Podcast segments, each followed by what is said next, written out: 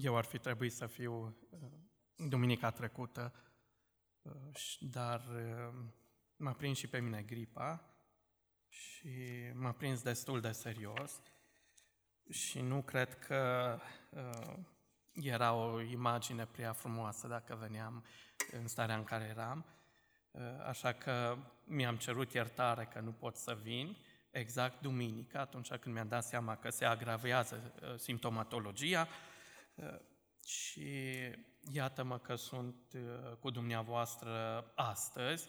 Uh, sper că nu o să fie puseie de, uh, din simptomatologia pe care am avut-o sau de tuse care să fie deranjante pentru dumneavoastră. Mă bucur să fiu cu dumneavoastră într-o lună a cadourilor, într-o lună a bucuriei, dar mesajul meu din această dimineață poate nu-și uh, n-are ca țintă un optimism între acela uh, care de obicei mă caracterizează, ci mai degrabă aș vrea să vă vorbesc despre un subiect care mi-a stat în minte câteva săptămâni bune în ultima perioadă, și anume foametea.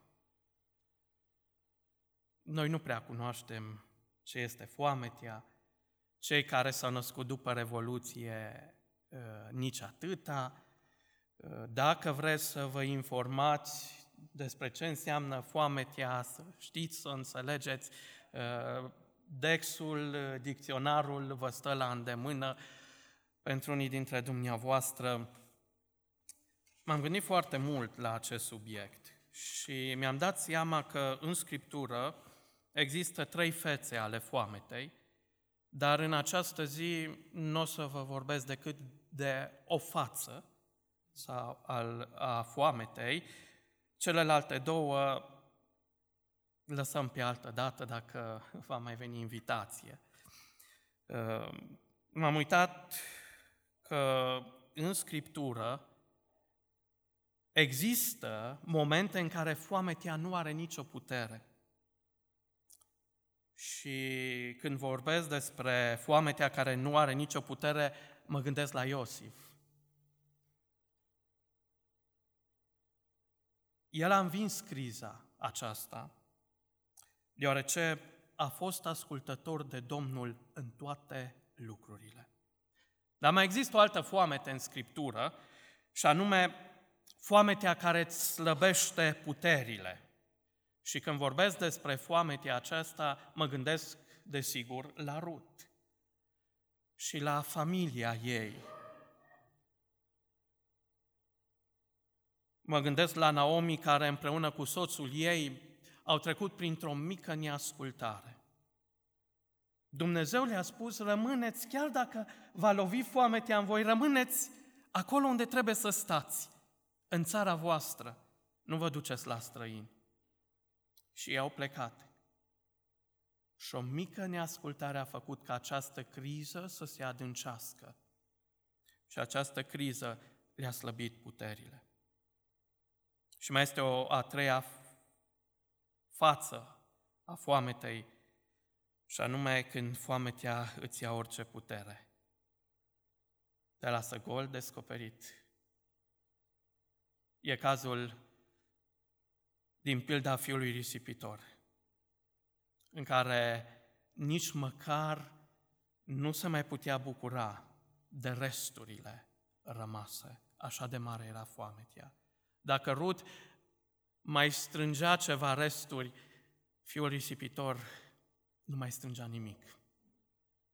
E interesant că în toate cele trei fețe ale foametei, Dumnezeu intervine și Dumnezeu salvează. Și Dumnezeu mântuie. Și Dumnezeu îi liberează pe om din criză. Permiteți-mi doar câteva informații despre foametea fizică, după care o să vorbesc despre foametea ca o criză spirituală în viața noastră a oamenilor. Există un site care se numește The World Counts, adică lumea numără. Și v-aș ruga să căutați și să vă uitați pe site-ul acela. M-am uitat. Până ieri, la ora 22, în lume au murit 8 milioane 487 de mii de persoane anul acesta de foame. Au un algoritm foarte bine pus la punct și algoritmul ăsta calculează și spune așa, peste 9 milioane de oameni mor în fiecare an din cauza foametei.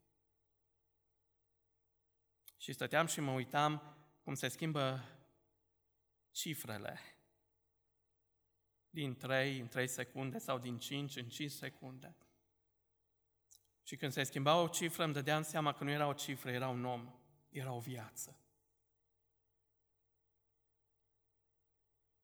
Și mă gândesc că stăm noi, cei de aici, în binecuvântările lui Dumnezeu și le simțim și parcă nu suntem mulțumitori pentru ele. Vrem mai mult.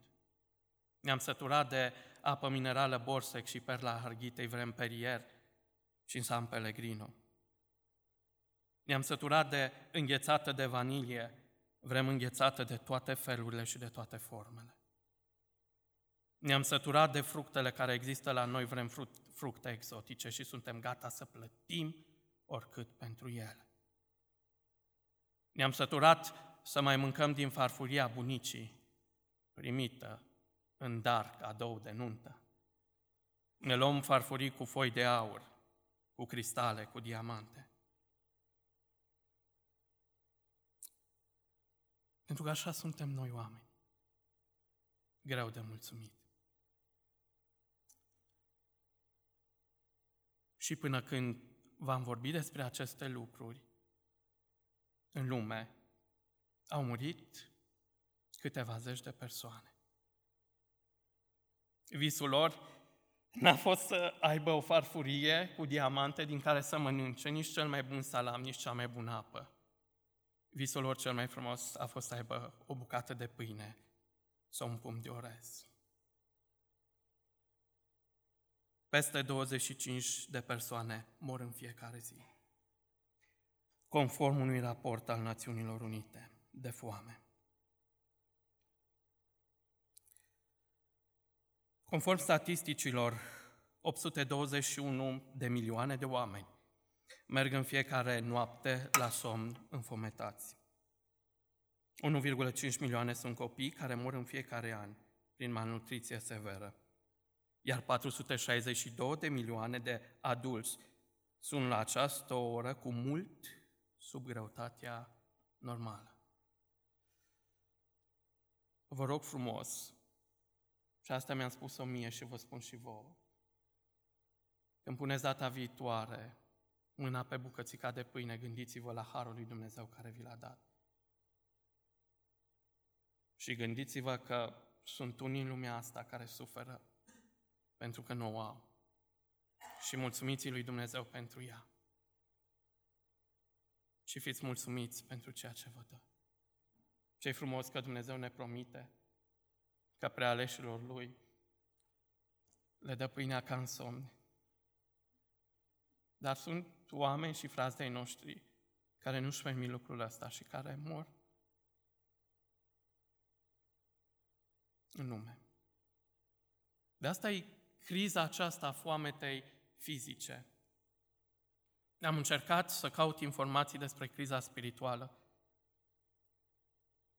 și n-am găsit foarte multe, dar vreau să vă spun că de când am început să vorbesc până acum, zeci de persoane care au murit în criză spirituală și departe de Dumnezeu și își petrec veșnicia în iad. Peste ea a trecut foametea și n-au avut niciun răspuns la foametea asta. Și în lumea asta de miliarde de oameni, sunt oameni care mor înfometați spiritual. Și în lumea asta de miliarde de oameni, în bibliotecile noastre există zeci de Biblii în diverse traduceri,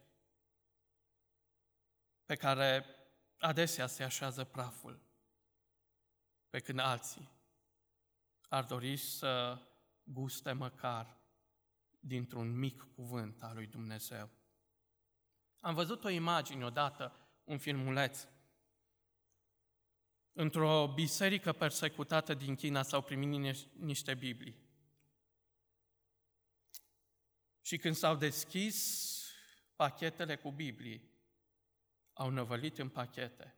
Exact cum năvăleau românii după 89 când veneau pachetele de dincolo cu haine și cu alimente. Dar acolo erau Biblii. Și fiecare luau câte o Biblie.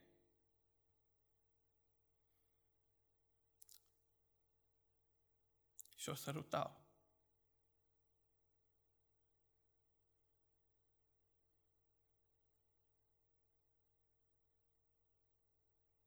Așa e că într-o lume în care ai de toate, nu te mai gândești la crize. Strâm din nas, doresc să ai doar cei mai buni. Și adesea, fără să știm, pe nesimțite, noi înșine trăim adevărate crize spirituale. Dar cum să fac sau ce să fac și mă apropii de primul punct pe care am zis că în această zi, cu ajutorul lui Dumnezeu, vi-l voi pune în fața dumneavoastră. Cum să fac ca înainte de foamete să-mi rezolv problema, înainte de criză, să nu ajung în criză? Ce pot să fac? Și am spus că îl aduc ca exemplu pe Iosif, un exemplu extraordinar. Om dintr-o familie cu probleme. Și când te gândești că Dumnezeu și-a a lipit numele lui de oameni ca Avram, ca Isaac și ca Iacov, te întreb de ce și-a lipit numele de oameni care au avut probleme în familii.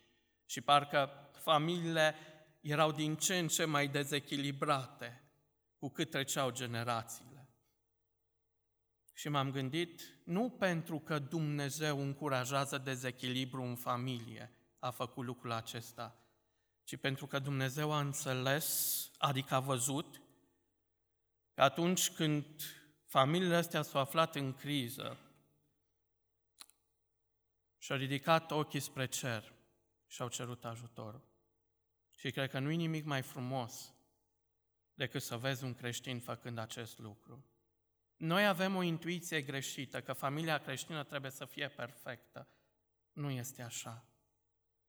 Familia creștină este perfectă doar prin Hristos și în Hristos. Dar există crize care lovesc și în familia creștină și vreau să vă spun de la capătul locului că cea mai frumoasă familie creștină este aceea care în mijlocul crizei își pleacă genunchii în pământ și își ridică privirea în sus și știe că doar de la Dumnezeu găsește ajutor și foametea nu poate să fie învinsă altcumva decât prin ajutorul lui Dumnezeu. Ăsta Iosif, provenit dintr-o familie imperfectă, dar care a înțeles că singura resursă și sursă a vieții este Dumnezeu. Permiteți-mi să citesc doar câteva versete, puține, din Geneza de la sfârșitul, de la apusul acestei cărți, și anume Geneza capitolul 50.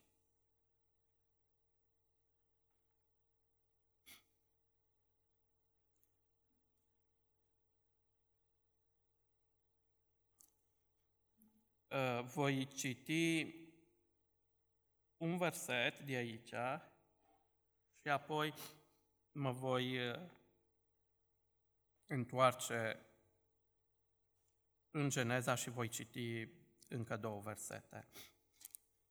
Geneza, capitolul 50, și aici găsim versetul 20.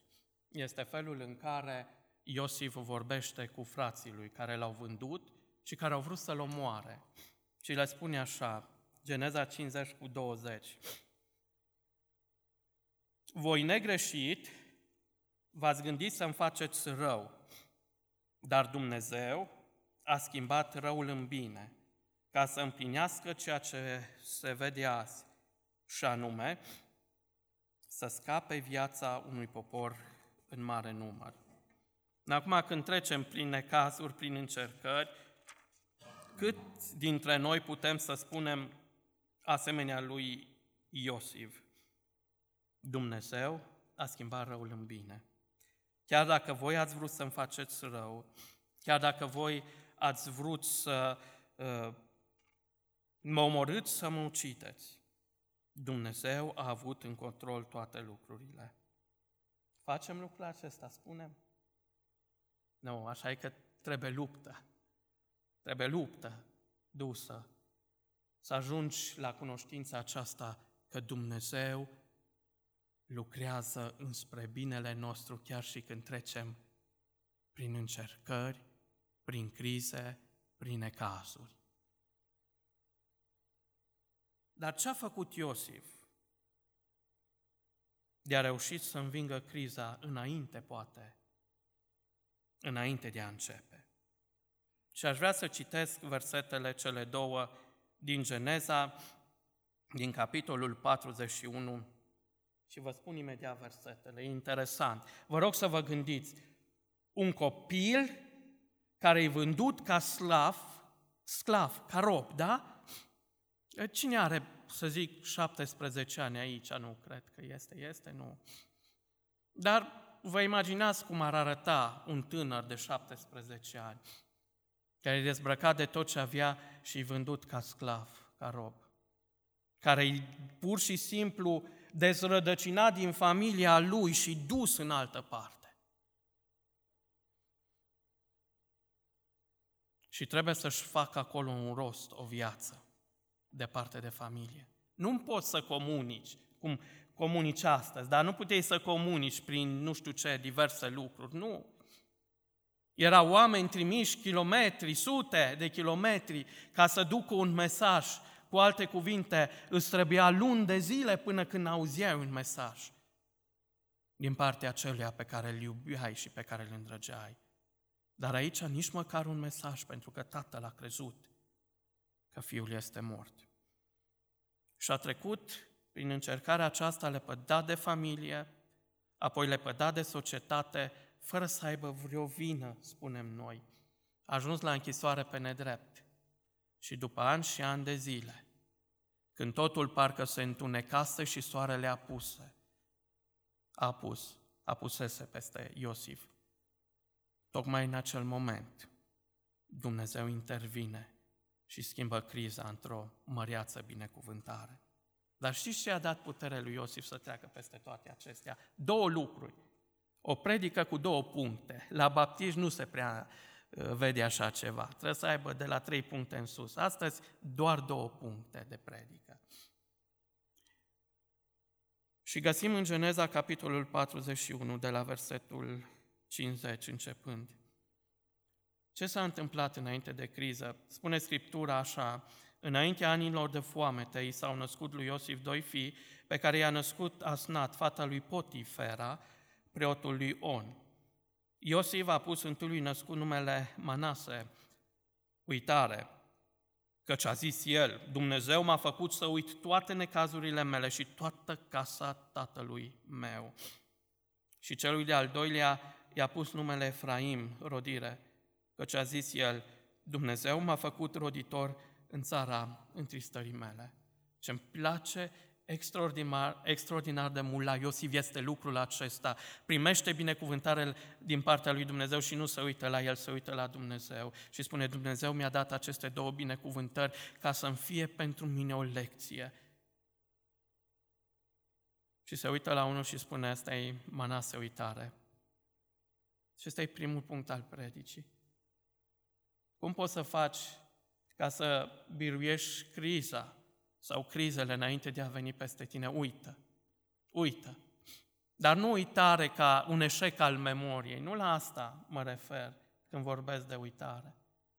Când vorbește aici Scriptura despre Manase ca uitare, nu vorbește despre un exercițiu al memoriei, ci vorbește despre niște lucruri clare pe care trebuia să le facă și trebuie să le facă orice creștin care nu vrea să ajungă în criză. Știți ce înseamnă uitarea, cum am tradus-o eu? A uita înseamnă a lăsa ca Dumnezeu să-ți vorbească despre cine ești tu cu adevărat și a te uita la tine prin ochii prin care te vede Dumnezeu. Asta înseamnă a uita. Să te vezi pe tine prin ochii prin care te vede Dumnezeu. Și sunt două lucruri importante majore când vine vorba de uitare, ca să nu intri în criză. Știi cum? Dacă te uiți în viața lui Iosif, observi niște derapaje care provin nu doar din familia lui, adică de la tatăl, de la mama lui, dar provin încă de la bunicii și străbunicii lui. Câte derapaje! Vreau să vă reamintesc despre părinții lui Iacov, care erau, știți cine erau părinții lui Iacov, vă mai amintiți? Isaac și, și Rebecca. Dar când s-a uitat, s-a uitat la Isaac, da, la fiii lui, zicea, ăsta e al meu. Care era? Esau.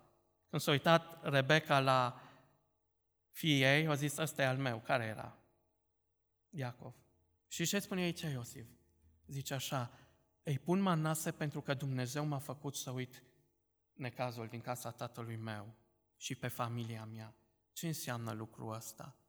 Adică să uite, să nu mai știe de ei, să nu mai bage în seamă? Nu. Nu asta înseamnă. Pentru că dacă vedeți mai încolo, Iosif și-a primit frații cu mare dragoste și mare bucurie și vom vedea imediat câteva lucruri interesante. Dar ce înseamnă uitare? Uitare înseamnă câteodată să lași lucrurile pe care le-ai învățat din familie și care ți-au produs ție răni și traume. Când Rebecca s-a uitat la Iacov și a zis, ăsta e al meu, și ce a făcut Rebecca cu fiul său? I-a oferit o protecție exagerată. Vă rog să vă uitați că a luat un bărbat și în loc să-l pună la lucruri bărbătești, masculine de făcut, ce i-a făcut din el? L-a efeminizat, adică l-a făcut mai degrabă să arate ca o femeie. L-a pus unde? La oale. Acum, vă rog frumos, nu mă înțelegeți greșit, că trăim, uh, da, un timp în care se spune că bărbații sunt cei mai buni bucătari. Uh, și cumva s-a masculinizat uh, bucătăria sau profesia de bucătar. Dar atunci nu stătea un bărbat la oale, ci stătea o femeie. Bărbatul se ducea să procure hrana, nu să o pregătească. Ce-a făcut mama sa? O hiperprotecție, cu o protecție exagerată. Noi avem un, uh, o zicală sau cum să-i spun, o expresie, că s-a ascuns sub fusta mamei. Adică hiperprotecția asta exagerată. Și Iacov așa o trăit, protejat de mămica.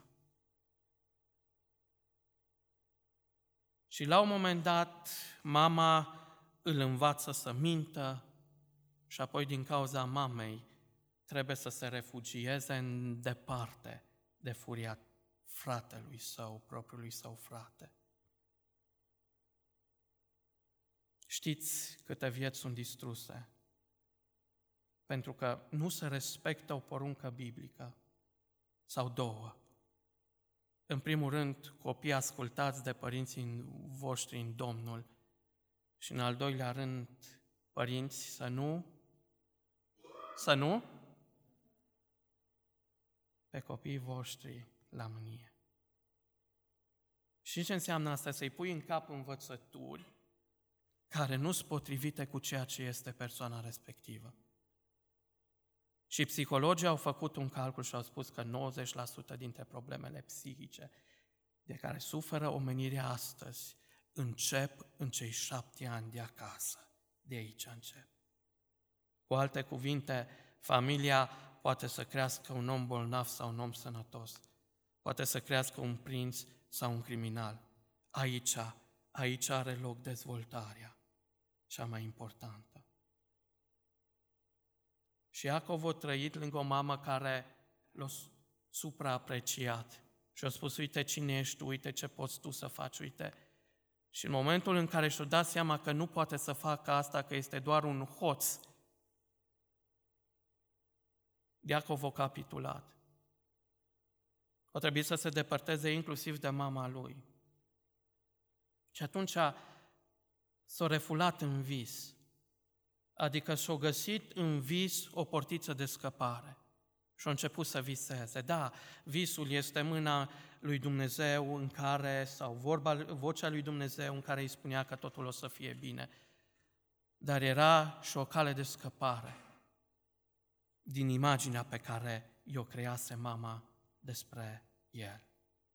Am stat de vorbă nu de mult și asta întâlnesc destul de des în consiliere, cu o persoană care a fost hiperprotejată de mamă și ajunsese la 30 și ceva de ani.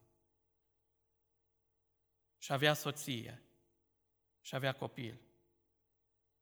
Și ce-au făcut, de fapt, o trecut de sub dependența maternă care nu și-o rezolvat sub dependența propriei neveste.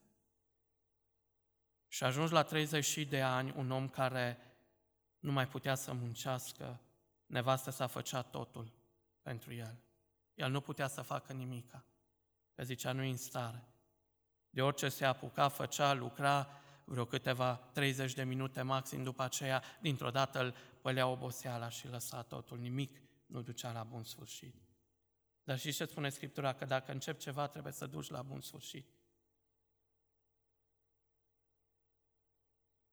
Dar știi că asta, lucrul ăsta înseamnă că trebuie să-ți rezolvi o imagine care a fost zidită în familia ta încă de mic și care a rămas acolo și care te-a băgat din criză în criză și care nu a reușit să te rezolve niciun fel. Cam așa a fost și Iosif. Că Iacov o preluat din modelul acesta și o zis, dintre toți eu mi-aleg un pe care îl prefer pe Iosif. E cel mai mic, e mezinul.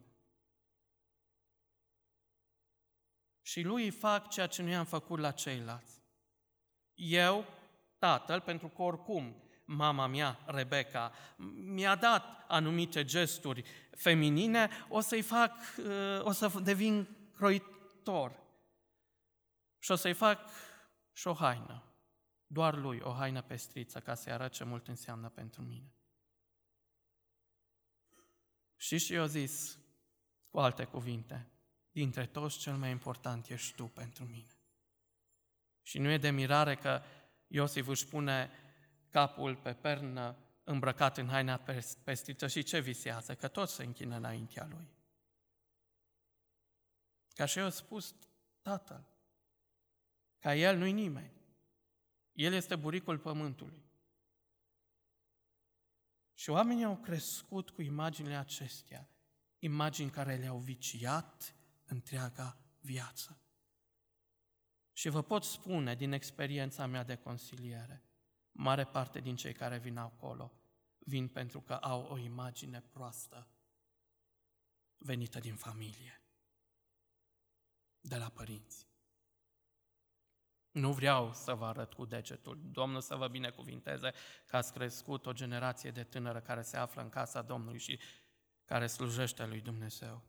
Dar vreau să vă atrag atenția că în viață pornim cu niște imagini care câteodată sunt așa de distorsionate încât există o singură șansă de a rezolva problemele în care pot să ne aducă toate aceste minciuni. Uitarea uitare.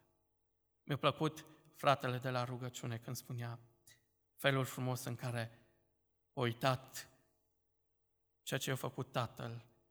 Știți cum a uitat? Iertând. Iertând. Știți cum uiți? Iertând. Știți cum uiți în momentul în care nu mai crezi ceea ce ți s-a spus și te uiți prin ochii lui Dumnezeu și vezi că Dumnezeu a pus valoare în tine. Deci Dumnezeu te consideră o valoare. Psihologia poate să ajute până la un singur, până la un mic moment. E limitată. Psihiatria de asemenea. Lucrurile uh, frumoase din lumea aceasta pot să ajute, dar au o limită. Și ce ajută cu adevărat? Dumnezeu, care îți schimbă mintea, îți schimbă inima. și poate să facă din tine o binecuvântare înaintea unei tragedii. Uită. Vă rog să vă gândiți la voi, la viețile voastre. Nu știu care sunt lucrurile pe care le purtați și care vă băgat în criză. Vă rog să vă gândiți la imaginea voastră acum. Cine sunteți voi cu adevărat? Ce au spus ceilalți despre voi și ați crezut? Și poate vă deformat și vă dezechilibrat în viață. Vreau să spun că nu poți să faci pasul spre viitor dacă rămâi ancorat în trecut. Dacă te ocupi de trecutul tău, nu vei face, dacă nu te ocupi de trecutul tău, nu vei face față foametei sau crizelor. Spuneți-mi, dacă Iosif nu și-ar fi rezolvat problema, cum ar fi arătat dacă s-ar fi lăsat pradă frustrării, gândului de răzbunare? Probabil că și-ar fi abuzat frații, probabil că i-ar fi aruncat la închisoare și îți va fi spus așa meritați, dar asta nu înseamnă să uiți. Răzbunarea nu înseamnă uitare. Ce a făcut el? Și-a făcut o imagine extraordinară aici apare. Nu știu dacă ați observat-o. Tatăl său îi face o haină pestriță și o dă și o îmbracă. Și zice, ăsta e cel mai important pentru mine. Și ce face Iosif mai apoi? Zice că atunci când vin frații lui, pe lângă faptul că îi trimite cu merinde și cu daruri, știți cu ce îi trimite acasă? Cu haine de schimb. Știți ce le-a spus? Voi toți sunteți importanți pentru mine. Că a uita familia nu înseamnă a o neglija sau a arunca deva într-un hău departe. A uita în felul în care vorbește aici Iosif înseamnă a iubi deși nu merită. Ați arăta har la fel cum Dumnezeu ne-a arătat nou harul său. A dat cea mai bun, a dat cea mai bun pentru ea ați arăta iubirea așa cum Dumnezeu ne arată nou în fiecare zi. Asta înseamnă a uita. A te privi prin ochii lui Hristos și a privi pe ceilalți prin harul și prin îndurarea lui Hristos. Să-L uiți pe la care ți-a făcut rău, adică să-L iubești, în ciuda circumstanțelor și în ciuda ceea ce a făcut. Să-L iubești din toată inima și să privești înainte. Să lași în spate ceea ce trebuie să lăsat în spate. Filipeni, capitolul 3, versetul 3. Să nu ne lăsăm, să nu facem ca toate aceste traume să devină piedici pentru noi. Filipeni, capitolul 3, versetul 13, spune așa, fraților, vorbind despre premiul alergării cerești, eu nu cred că l-am apucat încă, dar fac un singur lucru, uitând ce este în urma mea și arungându-mă spre ce este înainte. Uitând ce este în urma mea. Probleme, necazuri, traume, răni, toate lucrurile acestea le biruiesc și mă uit înainte. Nu poți privi spre viitor dacă nu ai trecutul rezolvat. Nu te uita spre viitor nu va fi nicio biruință dacă trecutul nu ți este rezolvat. Vei da din criză în criză. Și Iosif când se uită spune, mi-am rezolvat trecutul. Am iertat pe toți pe care trebuia să iert. Iubesc pe toți pe care lumea îi urăște. Nu și-au spus cuvântul asupra mea. Ura lor n-a devenit ura mea. Răzbunarea lor n-a devenit răzbunarea mea. Și atunci se uită și spune el, se va chema Manase. Și cum am putut un, un om care a trecut din peșteră în închisoare, zeci de ani să stai acolo, Cum a putut să spună așa ceva? Pe a fost harul lui Dumnezeu care le-a dus în situația asta. Și ce ne, facem să uit- ce ne face să uităm ceea ce trebuie uitat harul lui Dumnezeu. De aceea, vă rog frumos, gândiți-vă că anumite crize spirituale pot fi combătute dacă ne încredem în Dumnezeu și în harul Său. Dacă trăim așa cum a trăit Hristos. Și ce a făcut Hristos? Pentru un moment și-a uitat, între ghilimele, că este Fiul lui Dumnezeu și spune că s-a dezbrăcat de haina pe care i-a dat-o Tatăl, taina aceea pestriță, frumoasă a neprihănirii pe care i-a dat-o Tatăl și spune, s-a dezbrăcat de ea. Și-a luat chip de rob. Și s-a făcut asemenea oamenilor. Ce uitare frumoasă a lui Dumnezeu. Nu vezi aici chipul acelui Manase care avea să vină să se nască într-o iesle, în sărăcie, în lipsuri, dezbrăcat de Dumnezeirea Lui și luând haină umană, rămânând Dumnezeu și om în același timp. Pentru că ne-a iubit. Suntem gata să facem lucrul acesta. Să iertăm, să iubim de dragul lui creării lui Hristos și de dragul biruinței lui. Deci Iosif a pus întâi născut numele Manase, uitare, ce a zis el, Dumnezeu m-a făcut să uit toate necazurile mele și toată casa tatălui meu. Și celui de-al doilea a pus numele Efraim, adică rodire, Căci a zis el, Dumnezeu m-a făcut roditor în țara întristării mele. Vă rog să țineți minte că în momentul în care Iosif spune Dumnezeu m-a făcut roditor în țara întristării mele, el nu spune Dumnezeu m-a făcut avut în primul rând. Pentru că gândul lui nu era la avuție, ci roditor în țara aceasta înseamnă că Dumnezeu s-a folosit de el să aducă roadă pentru slava lui. Să trăiască așa cum trebuie să trăiască. Și îmi place, știți când l-a făcut roditor?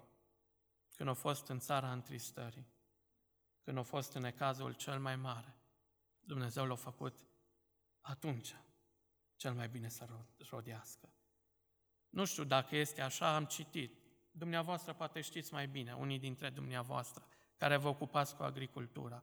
Dar scria într-un site uh, pe internet, științific, spunea așa că peste anumite soiuri de pom roditori e foarte important să treacă o iarnă dură. Că tocmai iarna aia dură îi ajută să fie mai roditori când vine primăvara. Să treacă prin îngheț, să treacă prin lucruri care nu-i sunt plăcute unui pom, dar trebuie să treacă prin ele ca să fie mai roditori în primăvară. Așa spun oamenii de știință. Acum, știți când rodim noi? Cel mai bine, cel mai frumos. Când nu ne place. Când vine încercarea, întristarea și suferința peste noi. Credeți-mă că tare mi-ar fi plăcut când vorbește aici despre rodire, să vorbească despre posesiuni materiale, să vorbească despre lucrurile astea pe care le avem și poate câteodată, în care câteodată ne încredem atât de mult. Dar nu-i vorba despre rodirea asta. În față ne stă o criză, o criză economică. Cum putem să biruim criza aceasta economică? Și mulți spun, dacă ai, biruiești. Și dacă ai, Dumnezeu să te binecuvinteze. Folosește ceea ce ai spre slava Lui. Dar nu asta e important. Orice criză se depășește avându-L pe Dumnezeu lângă tine și rodind lucrurile spirituale la care El se așteaptă din partea ta. Am auzit în ultima vreme rugăciuni ale tinerilor. Și unele m-au speriat și m-au putremurat din temelie. Ascultați ce s-a rugat cineva, Doamne, dacă Tu mă faci să câștig atâția bani în anul ăsta, Doamne, o să fac lucrarea Ta. Nu o să mă mai ocup de nimic altceva, nu o să mai am serviciu, nu o să, pur și simplu o să fac non-stop doar lucrarea Ta, crezând că îi face un favor lui Dumnezeu. Și m-am oprit și am zis așa,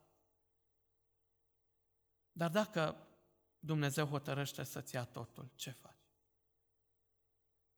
Dacă Dumnezeu nu ți ascultă rugăciunea și nu-ți dă cât îi cer, ce faci? Știți cine rodește cu adevărat, nu cine are. Nu aici este testul rodirii. Ci în momentul în care ai rămas fără nimic, în momentul ăla, dacă rodești, ăsta e cu adevărat testul rodirii. În momentul în care Dumnezeu îți ia sănătatea, în momentul în care Dumnezeu îți ia visul cel frumos pe care l-ai avut din tinerețe și te trezești că nu mai ai putere, te trezești că nu mai ai poate dorință și în momentul acela Dumnezeu te așteaptă să rodești. Poți să faci lucrul ăla. Înseamnă că ai înțeles cu adevărat lecția rodirii.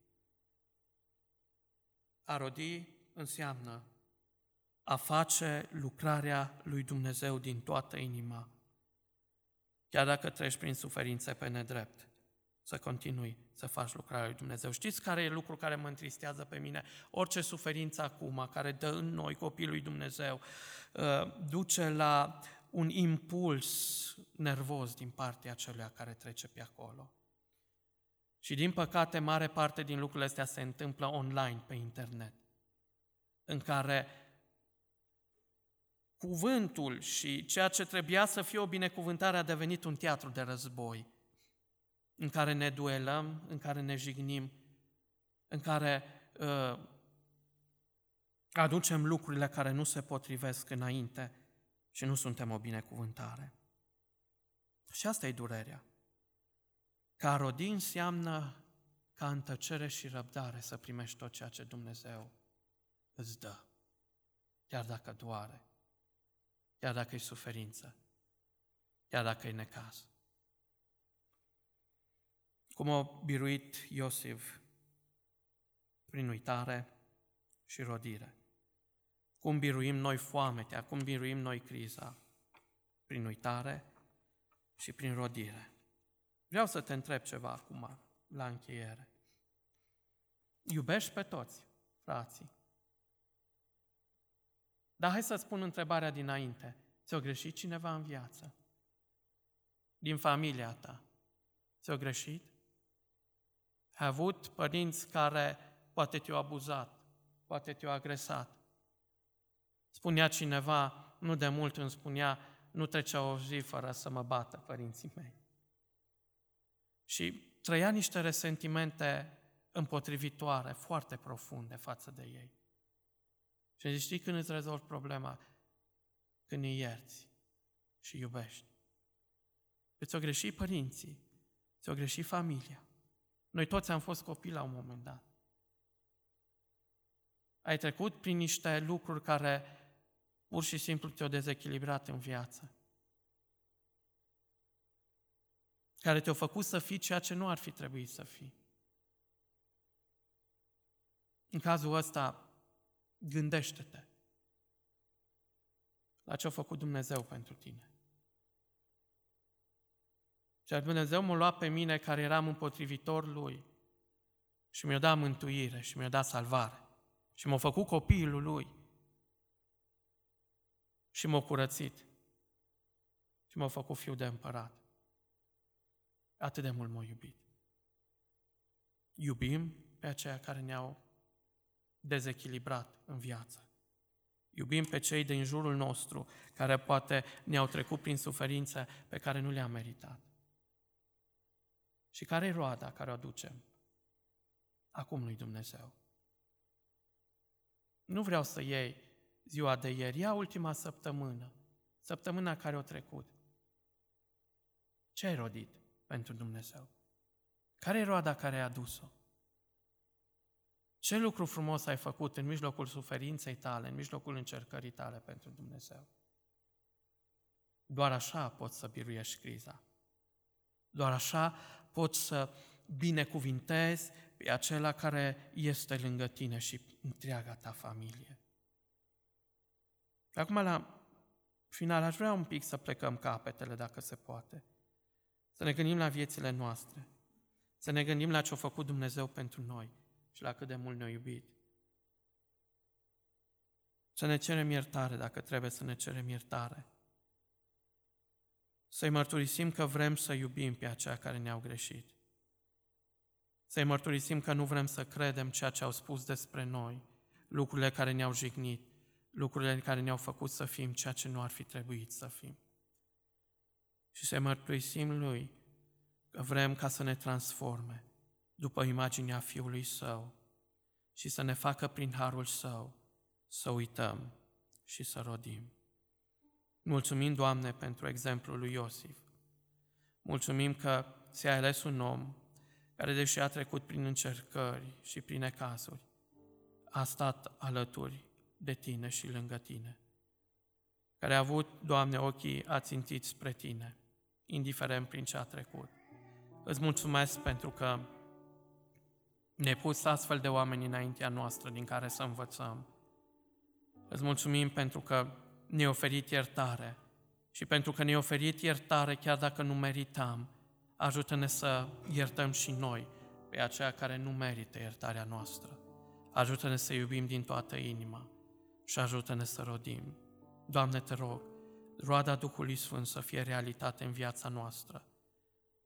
Ajută-ne, Doamne, ca prin ceea ce facem și prin felul în care trăim, Tu să fii slăvit, Tu să fii înălțat și viața noastră să fie o epistolă scrisă pentru alții. Și îți mulțumesc și te binecuvintez pentru tot ce ai făcut și ce vei face în viețile noastre. Slavă ție pentru toate. Amin.